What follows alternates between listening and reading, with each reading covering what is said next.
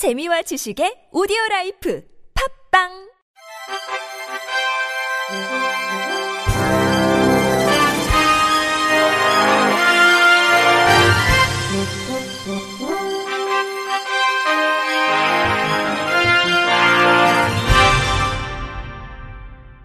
청취자 여러분 안녕하십니까? 10월 30일 수요일 KBRC 뉴스입니다.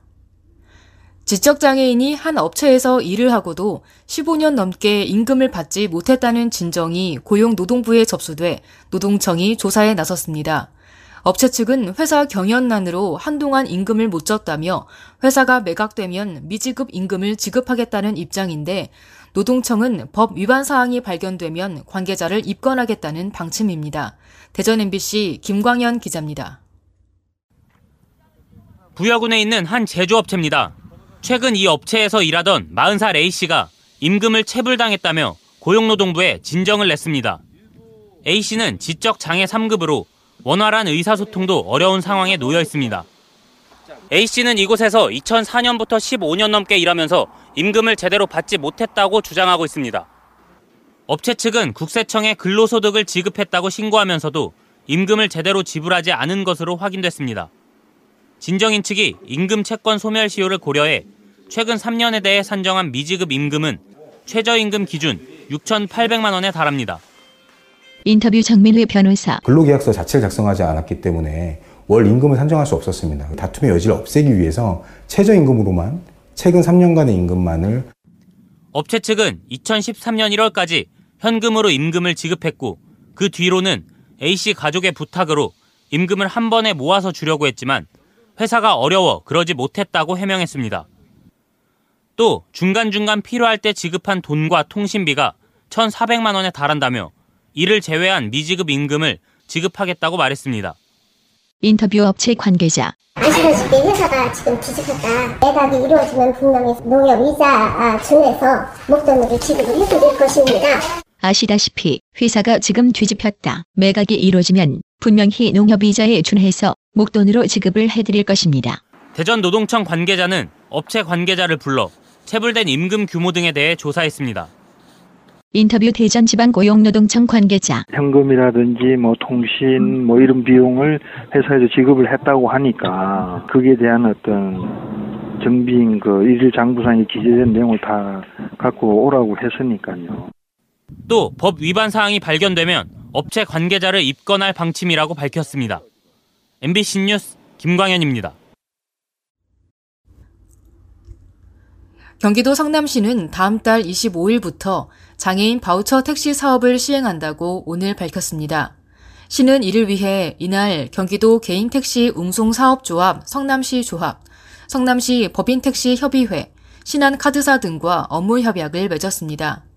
장애인 바우처 택시는 장애의 정도가 심한 장애인에게 택시 이용 요금의 65%를 시에서 지원하는 장애인 복지 사업으로 성남시에 등록된 택시를 이용한 뒤 신한 장애인 복지카드로 결제하면 요금의 35%만 청구됩니다. 시는 휠체어를 이용하지 않는 신장, 시각장애인을 대상으로 시범 사업을 벌인 뒤 2021년 발달장애인, 2022년 모든 장애의 정도가 심한 장애인으로 사업을 확대할 계획입니다. 시 관계자는 현재 교통약자 이동 지원 차량인 장인 복지 콜택시를 80대 운영 중인데 대기 시간이 오래 걸리는 불편이 컸다며 바우처 택시 제도가 이런 문제를 해소하고 장인 이동권을 보장하게 될 것으로 기대한다고 말했습니다. 한국장애인 고용공단 고용개발원은 29일 고용개발원 이룸에서 최중증 중복장애인 부모와 현장 소통을 통해 장애인 지원 정책 방향을 모색하기 위해 EDI 포럼을 개최했습니다. 고용개발원은 장애인 고용 현장 의견을 신속하게 반영한 연구 과제를 발굴하기 위해 장애인 고용 전문가들과 함께 EDI 포럼을 주기적으로 개최하고 있습니다. 이번 포럼에는 강복순 전국장애인 부모연대 대외협력이사가 최중증 중복장애인 부모들과의 현장 이야기를 주제로 발표를 진행했습니다.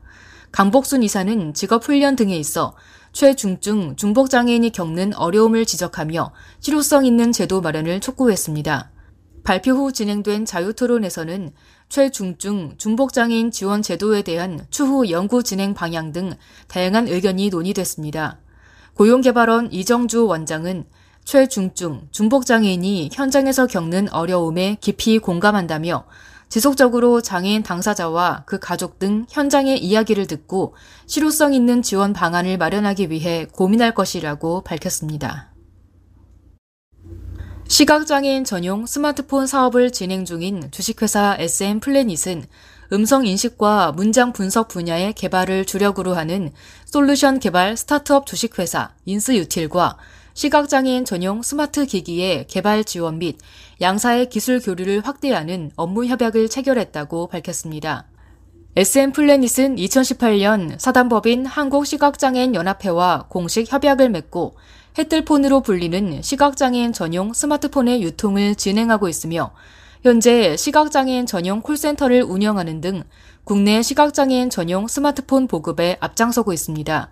이미 개발이 완료돼 유통 중인 폴더형 스마트폰 외에 시각장애인들에게 염원과도 같았던 터치형 스마트폰 전용 솔루션의 개발을 추진해오던 SM 플래닛은 음성 인식과 문장 분석이라는 분야에서 기술력을 자신하는 인스유틸과의 MOU로 2019년대에 시각장애인용 터치형 스마트폰의 베타 버전을 출시한다는 일정에 더욱 탄력을 받을 전망입니다. 종전에 폴더형 스마트폰에 국한돼 있던 시각장애인 전용 스마트폰의 범위가 터치형에까지 확대가 가능해짐에 따라 시각장애인들의 선택의 폭이 넓어지고 5G와의 연계가 가능해지는 등 시각장애 스마트폰의 시장은 더욱 확대될 것으로 보입니다. 인스유틸은 음성 인식과 문장 분석을 주력으로 개발하는 AI 관련 솔루션 개발사로 그동안의 노하우를 집대성해 시각장애인 전용 솔루션의 터치형 스마트폰을 완성시킨다는 포부를 밝혔습니다. SM 플래닛 조현선 대표는 이번 MOU를 통해 SM 플래닛의 시각장애인 전용 스마트폰의 유통 및 개발에 대한 종전의 노하우와 인스유틸의 뛰어난 기술이 상호 시너지 효과를 낼 것으로 기대하며 시각장애인들의 표준이 될 만한 전용 스마트폰이 터치형에서도 곧 개발 완료될 것으로 생각한다고 말했습니다. 인스유틸의 김진성 대표는 SM 플래닛의 시각장애인들에 대한 풍부한 데이터베이스를 바탕으로 인스유틸의 기술력이 더욱 빛이 날 것으로 기대한다고 말했습니다. 국립재활원은 장애인 여성의 임신, 출산 등의 건강에 관한 한글 번역 도서인 세계 장애인 여성의 건강 핸드북을 발간했다고 밝혔습니다. 세계 장애인 여성의 건강 핸드북은 42개국의 장애인 여성들의 건강 관리에 대한 정보를 담고 있으며 특히 장애인 여성의 성장, 임신, 출산, 양육, 노화, 정신건강 등 생애 전반에 걸쳐 건강에 대한 유익한 정보와 사례가 수록되어 있습니다. 또한 의학적 정보 제공에 머무르지 않고 지역사회 참여 및 사회적 인식 변화를 위한 방법에 이르기까지 장애인 여성이 건강한 삶을 가꾸는 데에 필요한 내용을 다루고 있습니다.